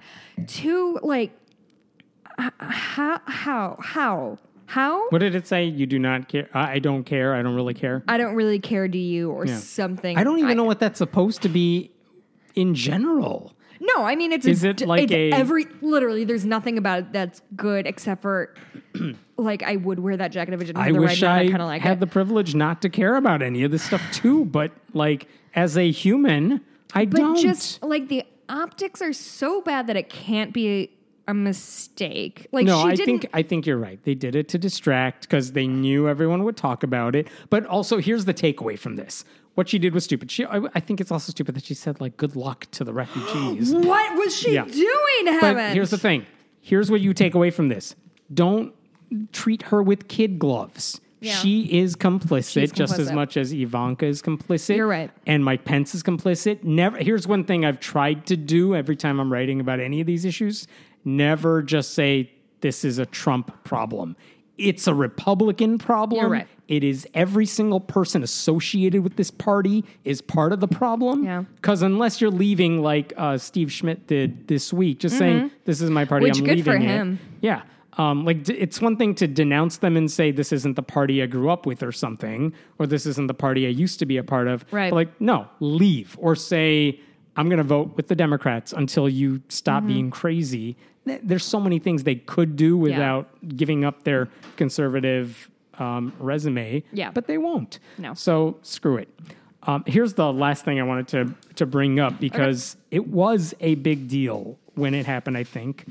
Uh, and the story has to do with Maajid Nawaz, who is a former Muslim terrorist who is now on the side of reform What? and is now working to reform other people because he kind of understands where they're coming from, how they use the Quran to manipulate Wait, people so other Muslims? uh, extremists. and he's trying okay. to yeah bring them on the right side. He has an organization that he uses to do all this too. Mm-hmm. Um, a couple of years ago, uh, the Southern Poverty Law Center, which does all the hate group labels, they put him on a list of anti-Muslim extremists, and Okay. they put yeah they put him on. They also put Ayaan Hirsi Ali on that An list, Anti. Okay. anti-Muslim. Yeah. Oh, that doesn't. And it's weird because, like, well. Nawaz, who still, by the way, at least on paper, calls himself a Muslim, Mm-hmm. just a very reformed one, and Ayaan Hirsi Ali, who is an atheist, but like, when she's speaking about Islam, she's talking about the form she grew up with. Right. She's talking about getting, you know, genital mutilation. She's talking about her latest book, I believe, has that whole section about here's what we can do to help change, like, uh, uh, conservative Right. Islam Right. Mm-hmm. and make it more moderate. She's not saying moderate Muslims are the problem. None of these people are saying Malala is a problem. Mm-hmm. You know what I mean? But again, they're on this list along with genuine bigots. Um, a couple years great, ago, guys. Yeah, Southern Poverty Law Center. What are you doing? Get it together. So this happened a couple of years ago, and the reasons they put him on the list for was also strange because, like, what are you possibly going to say? For Nawaz, they said things. Uh, they said weirdness. Here's what they said. Sorry. Here's what they said for Nawaz. Okay. They said one of the things that made him a bigot is he once tweeted out a cartoon of Jesus and Muhammad. Um, despite the fact, I'm quoting here, despite the fact that man- many Muslims see it as blasphemous to draw Muhammad.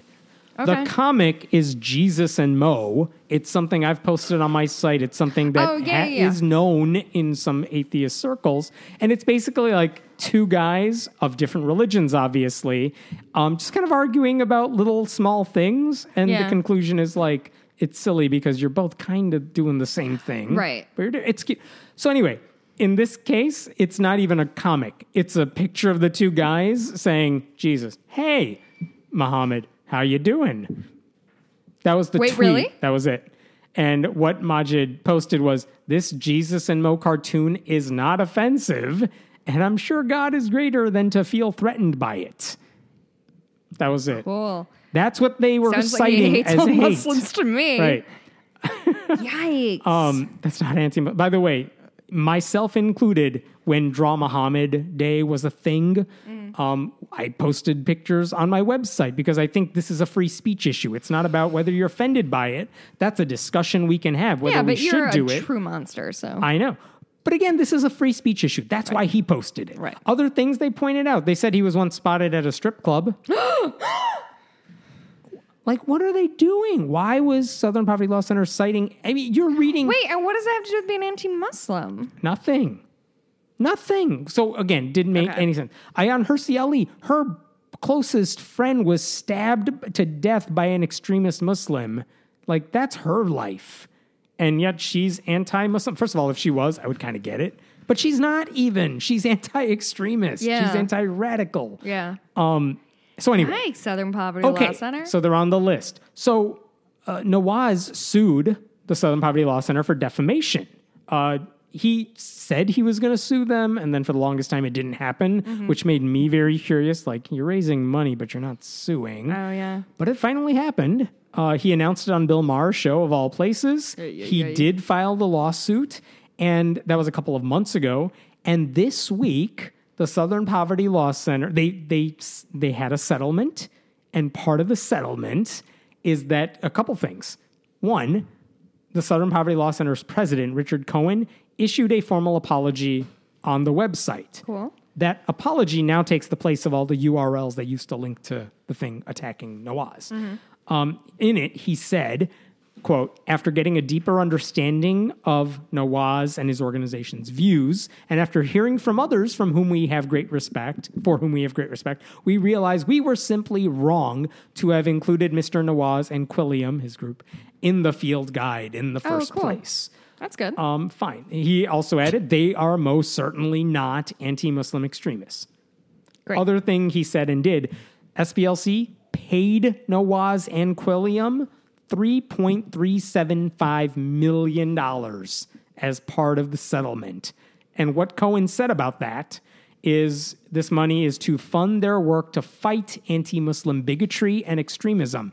It was the right thing to do in light of our mistake. We offer our sincerest apology to supporters. There's some other stuff. Holy shit. All right. So, one, someone wanted to defame me? Bring it. yeah. Um, one thing that I was curious about Ayaan Hirsi Ali never sued. She never really talked about it. And maybe she was weary of trying to draw more attention to the fact that she was on the list at all. She didn't get anything from this. She wasn't a part of this conversation. And while the entire list has been taken down, there's no apology from SPLC for Ayaan Hirsi Ali. Interesting. Yeah, I don't know what's up with that. My attempts to get an answer to that went nowhere. But I, I don't know what the deal is. I don't know why she didn't do what he did. Can I see all the people who say mean things about me on iTunes? That's just me. so, so that You got me. I win. That tickled me. So that is so that's one thing. Um, and by the way, the New York Times did a profile of Nawaz like last year or earlier this year. He even said being on that hit list, which is what he called it, um, because Muslim terrorists might use it to try to attack people. Sure. He said it also compromised funding for his group. I mean, he's been talking about this forever. yeah. I mean, it couple sounds like years. it has very real consequences. Yeah. Um, I would still, this is not a conspiracy theory. I would personally like to know what he did with the money because he raised a ton of it. I don't know how much he raised. I don't know how much went to lawyers. Oh, for the I lawsuit, don't know where it's going to go now, now that the lawsuit's over. Yeah. I would like to know that as someone who is following this. Mm-hmm. Um, so that's that's one thing. Here's the flip side to all of this. Yeah. This happened early in the week. Since then, a lot of right wing groups, religious right groups, have been cheering on what happened because they hate the Southern Poverty Law Center because the Southern Poverty Law Center calls them hate groups. And they're like, you know what SPLC did? They apologized for including this guy. We're still waiting for our apology. Well, we're still waiting for you to not be a hate group. And this We is all the have goals. This is the thing. Two of the groups in particular that basically said no one should trust the Southern Poverty Law Center, which, by the way, I was pissed off at them too. I would encourage people don't give to them, don't donate to them, Mm-hmm. unless I think they still owe Ayaan Hirsi Ali an apology. Um, I'm waiting for that too, but like I wouldn't give them money right now. Mikey, have we given money to the Southern Poverty Law Center? I feel like we keep getting mailings from them.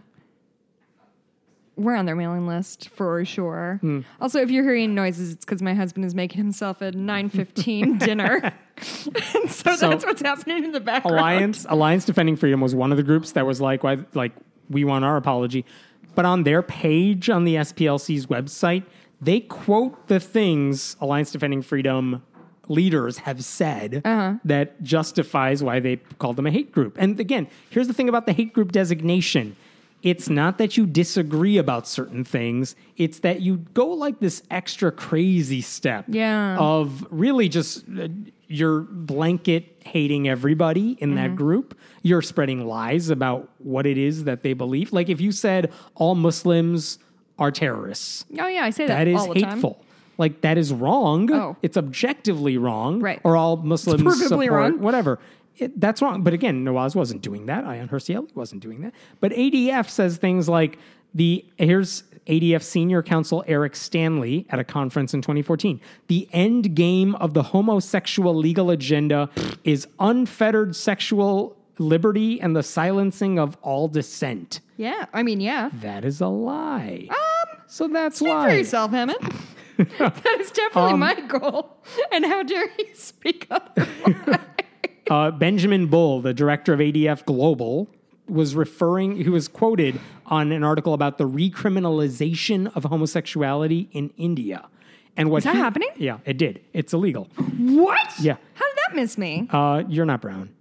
oh, that's a good point. So I forgot that. here's what he said. India chose to protect society at large rather than give in to a vocal minority of homosexual advocates. He Christ. said the Indian court did the right thing. America needs to take note that a country of 1.2 billion people has rejected the road, blah, blah, blah. This will hurt, uh, U.S. will hurt people in the long run. I feel like homophobia makes strange bedfellows. Seriously. like, when else would like a bunch of like old stodgy white dudes be like, these brown guys are knocking it out of the park? right? Um, I mean, they just say nasty things. Another one is Liberty Counsel, that is also on their list of a hate group. And these things, I mean, um, here's Matt Staver, the head of Liberty Counsel. If you ultimately promoted same sex marriage and everyone started to go towards same sex marriage, You're doing I'll pause sarcastic there. head. I'll pause there for a second. Evan's doing our sarcastic gestures. everyone is not starting to go to same. Okay, what would happen to society if everyone got same sex we'd all married? die. It would simply cease to exist. Moreover, you'd have rampant increase in diseases. Huh? Um, yeah. Okay. Gi- Given his, pr- you know what? Uh, this goes on. Here's Matt Barber, another Liberty Counsel person. Your lifestyle, homosexuality, is always and forever, blah, blah, blah. It's wrong.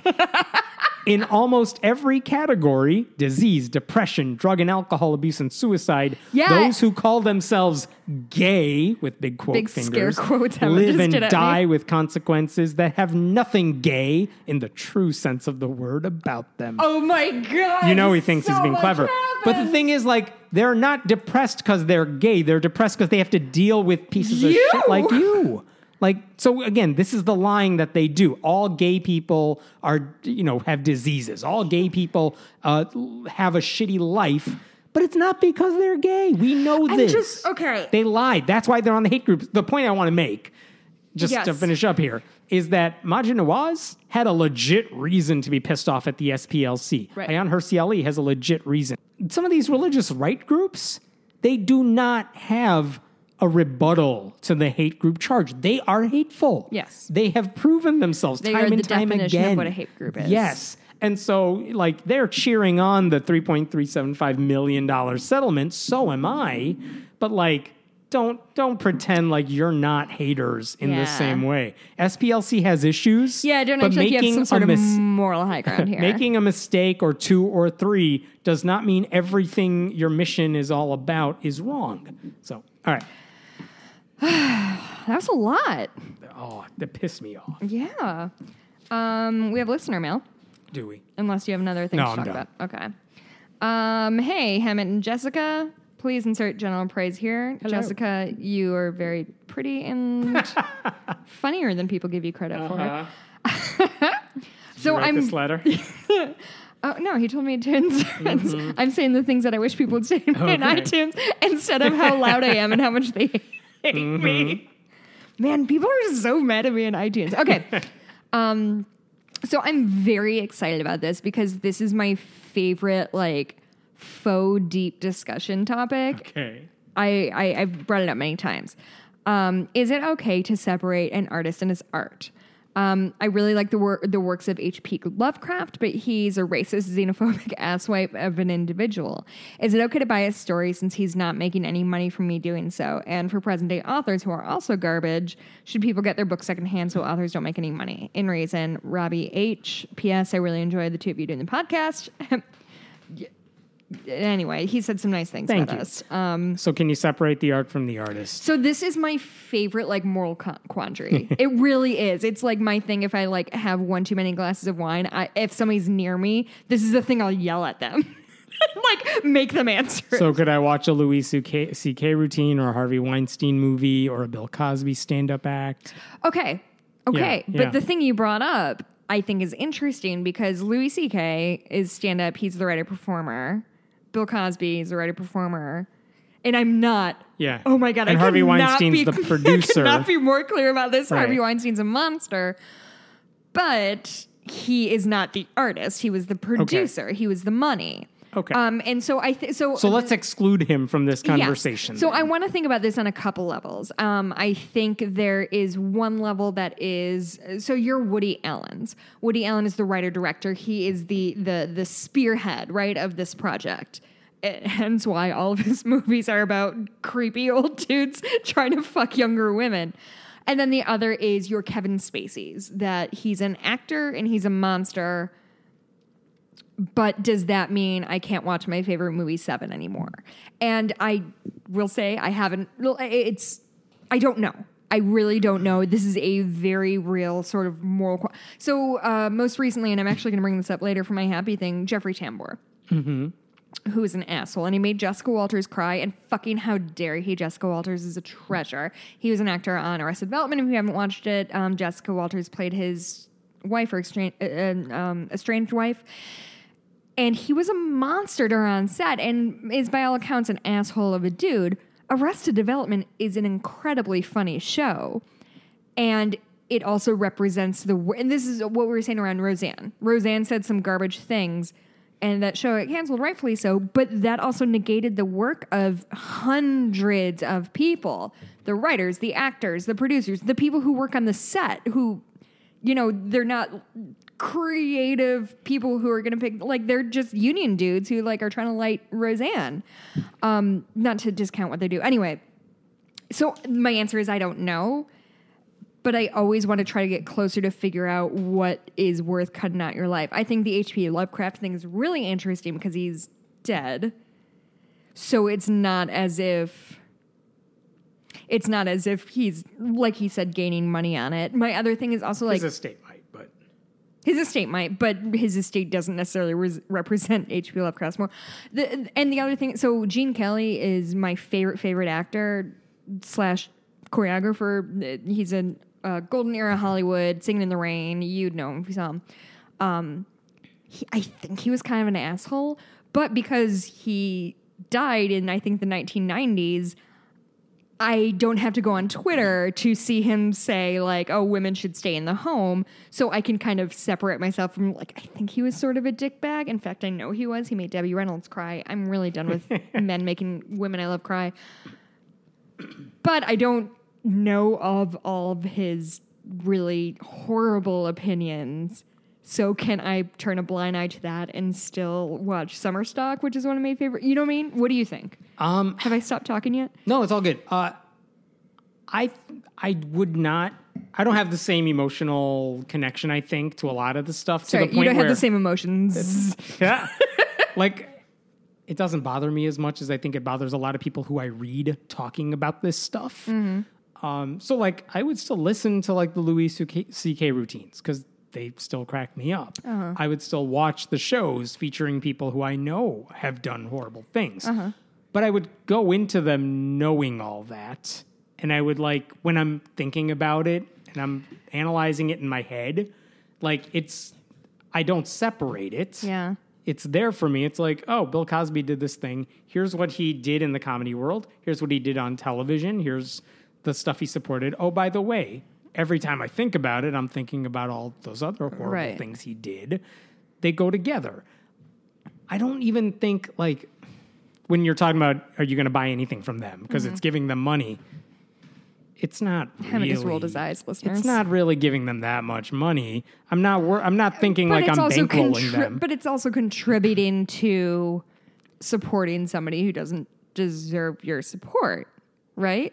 Like, don't you think fractions of a penny wa- sort of thing, Like, like- you vote with your dollar, right? Like, Sure. if you want to make sure people like uh, Louis C.K. don't get another have- million dollar TV show contract, part of what you do would be not watch his shit and not certainly not buy it, right? Because because fuck, we all know under capitalism, no matter what a person does, if they if they make money. yeah, if they Yeah. make money, somebody's going to pay him to do it, right? Sure. So I haven't watched House of Cards. Mm-hmm. Would I start now? Maybe. Oh, Maybe. nope. because I heard it's good. Yeah, it is good. But I would also be like, every time he shows up on the screen, I'd be like, mm. I want, I kind of know what he did to, I know what he Anthony did in the past and what he did on the show, maybe, or Jeffrey Tambor. I haven't seen Arrested Development either. Sorry, but like I know he's been a dick to people on the set, so it's like okay, it'll change how I watch the show and how I think about it. But there's more to it than the one dude, especially when it's part of an ensemble. yeah.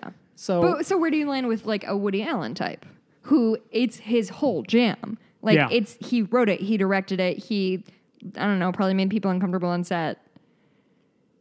Does like that when I watch it, when I yeah go Does it make you feel like you are yeah? If a, if a Woody Allen No, I don't can- feel like I'm contributing to like his Really? creepiness or whatever the hell you want to call it. that's interesting. I um, I hardly it doesn't disagree. It doesn't phase me as much. I totally hear what you're saying. Mm-hmm. I hear the arguments against it. Um, there's, I also think like with all so many people, there's probably so much shit we don't know about that we'd be disgusted that's by. true. And not to diminish all the horrible things they did, the other people who we know about. Yeah. It's like, eh, I probably don't like a ton of these things. There are people who like support Trump too, who aren't like Oh, I meant to bring something about Chris sexual. Like they didn't do any sort of crazy stuff. They Yeah. didn't assault anybody or whatever. It's like, man, if I'm supporting them, they're going to donate to whoever. yeah Like it, it's Chick Fil A. Would you eat there? no. It's well, I know what the owners do with that money. It's their right to, like when they But have it's our it. right not to contribute to that. Sure. So would I eat there? And- Probably not. But I also don't think that if I ate there, it would be like No, but but I think in, so. I think in a capitalist society, the best we can do is talk with our money, right? So like. If somebody uh, funds another Woody Allen movie, not that I would necessarily see. Let Woody me, Allen. Let me, okay, Let me. I'll change the subject for a second because I know how you're going with the Woody Allen thing.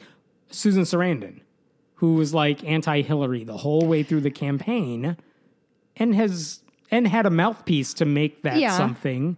Would you see a movie with her in it? Because she didn't hurt anybody physically. Um, I okay, so I would put that with like. uh, So, like Chris Pratt would be my example of he's somebody who I think I fundamentally disagree with on many levels, but he's not like uh, like Chris Pratt and and Tim Allen say. I think they have similar views. They're conservatives. They're conservative white dudes, Christians, which is all fine to be. But Tim Allen was sort of a fucking dick about it. And Chris Pratt, I think he definitely pushes his religion, but he's not a. yeah, but you're a fan of the Cubs, and they brought on that closer during the World Series run who like threw a thing at his wife. yes. Correct. But I don't think when I'm buying a ticket to see a Cubs game, even though it goes to a salary, you know what I mean? Like name? uh, Aroldis Chapman. Thank but you. like they they all have Aroldis problems. something. They all have problems. Yeah, and it You're not like, gonna see took- anything if you it take took this of to its logical sting- conclusion. It, took some of the joy out of seeing the Cubs is that Aroldis Chapman got the win, even though first of all, even, first of all, he's a monster. Second of all, he gave up a home run, if I'm recalling right, and tied Yeah, up he the didn't game. have a good- So so maybe he's not a great example. Don't at me. Um, But the point I- is, I think the point is like everything you give money to, I kind of just assume it's going to somewhere I really don't like. So the question is, do I cut myself off from stuff I'm bound to no, but I look think at, Kevin, or do I, I think about try to think about everything when I'm taking it in?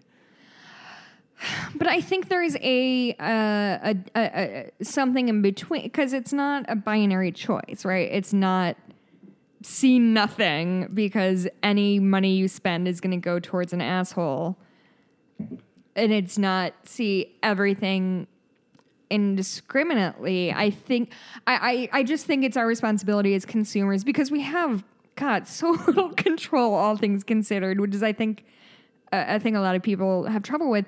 The best thing I can do is say, okay, well, you know, it, if Jeffrey Tambor is starring in a movie, I'm going to choose not to see it because that's the only way I can say to the studios, obviously not me, Yeah. but me and us, Yeah. the collective, we're not going to support if you're continuing to give uh, Casey Affleck or whomever work, we're not going to support you on that. And that's, I mean, that what else? What other control do we have? And and I'm not saying that's control, but at least it makes me feel like I'm so- contributing to better things. This is not nearly on the same level. I bought Kim Davis's book so I could write about it, and Oh, we I thought you talked about it on here. copy. Nope, I bought that thing. Um, I've bought tickets to the Creation Museum. Mm. I didn't go inside Ark Encounter, but I would have if I had time. That's- but like, why? Because it's like, yeah, I'm giving them money, but I think I can do more with my knowledge of what's in here in the long run. yeah, but you're speaking to somebody with a platform. Yes. But if I'm if I'm watching, let's say, a Casey Affleck movie or something, Yeah. it's like, okay, now that I know what it's about, and now I can speak to how his role affects it, or if I'm talking about it, or it gives me the ability to put this in some more context, I think you can usually do more good than not. I think by taking you can do more good. I think anybody. I think not just because I have a platform. I'm saying like if anybody's going to go see a movie or something, but they're going to talk about it with their friends. Yeah. They're going to tell their friends whether to see it or not. And when you have when you've seen it, when you go to see support your team that has a problematic person, eh, maybe different story there. Yeah. Um, I mean, it's all. But I think there is more value you can get by seeing it, putting in more context, and like and talking about it, which is hard to do when you're just saying no to everything that they've done. Um, I don't think you could separate the art and the artist. Going back to that question, yeah. Sorry. but sorry, Robbie. I think I think you got to take a little. I think you just take them in as one. But I mean, I don't know. There are some people that I think I would have a hard time watching or listening to because I know they're problematic. There are people online where I'm like, I'm not going to link to them yeah. um, well, because I know they have problems. I don't want to support them. I might watch their videos on YouTube, just to name one example. Mm-hmm. I might watch some people's videos on YouTube, but it doesn't mean I'm gonna say, "Hey, you should all go watch this." Yeah. Um, I kind of just I want to know what you're doing. I want to Yeah. keep tabs on it. And I think it's I think it's a valuable skill to be able to think in shades of gray as opposed to black and white. Yeah. And I and and so I, I yeah I think Moral of the story: I'm a total hypocrite on all of this. yeah I thought you were gonna stand your ground a no, little harder, buddy. none whatsoever. Um. Yeah, I don't know. I I think that big picture is important. I think long dead authors are probably Robbie to answer your question. I think long dead authors are probably okay. If you look hard enough, you could find shit about Well, everybody. Yeah, I mean, fucking uh, not Dr. Seuss, but Roald Dahl was like an anti-Semite. Oh like, yeah, yeah. it- like Mr. Rogers, and then everybody. He's fine. Everyone else. right. Like I shit. think if you look too deep into anybody, they're gonna disappoint you. I think if you this is me talking to me. I think if you find something valuable in what they did, good. If they if it makes you feel uncomfortable to here's the thing, here's the end of it. If you don't enjoy it, then absolutely don't. If you're reading Robbie, if you're reading HP Lovecraft and all you can think about is I don't know, what was he anti-Semitic? what was his job? He's a xenophobe. Well, yeah, I mean, who the fuck isn't a xenophobe in the 19th? Forty percent of the country, apparently. Um, I, it is honestly like if anybody ever meets me, I wouldn't like give- block him on Facebook, but to the people who say I'm not going to, I understand the people who are like, I'm not going to date a Trump supporter, Yeah. which has been in the news this week. But I also I'm don't know that. I'm so that obsessed blocking. with that fucking storyline. oh, I love it so much. I guess the moral of the story is if anybody ever meets me, buy me a glass of wine, and then we can yell at each other about separating the art from the artist because it's my like. I'm gonna find the answer someday. It's my moral quandary.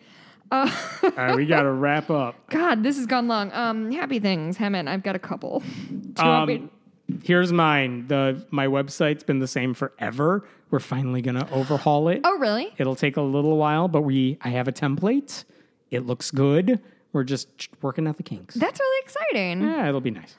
Um, so I've got a couple. So Mikey and I just started watching The Real O'Neals, which is The Dan Savage show. is it Dan Savage? Yeah, it was based off of his family life, like Irish Catholic family and such. Yeah. Oh, I didn't realize Dan Savage. I think he was an executive oh my God, producer no, on the show. hundred percent, it is because I pointed him out, and Mikey was like, "I don't know who Dan Savage is." I was like, "I don't know what to say to you right now." So Mikey and I started watching it, and it's we found it because a director he likes directed it, and like that's how we find things because I'm married to a nerd. Um, he tweeted at Mikey once. He's very excited. He'll tell you about it. Yeah. But anyway, it is the funniest, most heartwarming show I've seen in such a long time. I absolutely adore it. It's on Hulu. Ten out of ten would recommend. The other thing is actually kind of piggybacking off um, off Robbie's letter. A kind of cool thing happened today in my sort of um, larger circle. So um, Jeffrey Tambor was supposed to do a voice in an animated movie that's coming out next year called Wonder Park. And in light of all the shit that's kind of come down, he they decided to part ways with him. And they ended up hiring a friend of mine, like a friend of my family's. This No. guy who um, my my dad went to high school with. He's like an old, uh, not old. He's a, a Second City dude, like extraordinarily funny. He was in Armageddon. He was in Home Alone. His name's uh, Ken Campbell. Ken Hudson Campbell is his his stage name. And he got this role because they were like, fuck you, Jeffrey Tambor, you're a monster. and so it gave this friend of my family who's just like an A plus good guy. We Mikey and I got dinner with him a couple years ago when we were out in LA. Um, he like he's such a nice guy. Like I was calling That's him when I went out there to make plans, and he was like, "Do you want me to see if I can find an open mic for you?" And I was like, Huh? "No." Open mics in LA are scary. Anyway, it just filled me with a lot of joy that a people are men are seeing consequences of their garbage um, uh, shit, and the fact that like good dudes and not like you know the Jeffrey Tambors of the world get to uh, kind of reap that the, the benefit of that. And he's super talented, and I, I I hope this is the first of many great things to happen to him. That made me super That's happy. awesome. Also, I forgot last week. Uh, Saturday, so Hemant and I recorded Friday Yeah. two podcasts. Saturday was our four year podcast anniversary. Oh, hey. So look at that. happy! I was going to open champagne, but I knew we would drink one glass and then it would go to waste. That's so awesome. cheers, Yay, buddy! Here's to four years. Woo. It's been it's been fun. It's been four years. It has been four years. Thanks for listening, peoples. four years. You could say like one nice thing. That's awesome. I gave it two weeks. I'm very surprised. a dick. You're welcome. Thank you, Chili's, for being the place where I yelled at Hemant until he gave me a podcast. um, Hemant, where can we find you on the internet? I'm at Hemant Mehta, I'm friendlyatheist.com. I'm at Blueberry, B L U E B U R I E. Um, Go to us up at- patreon.com slash friendlyatheist podcast. Yeah, if you want to listen to our Star Wars episode, uh, you can email us at friendlyatheistpodcast at gmail.com. Uh, for With questions, we always need more questions week after week. Um, I think that's it. My Etsy shop is Bitches Get Stitched Done. Hit me up there. Um, guys, thank you for listening. We've heard some really nice feedback lately. Uh, iTunes, Patreon, all that stuff. Thank you, and we'll uh, talk to you next week. Bye.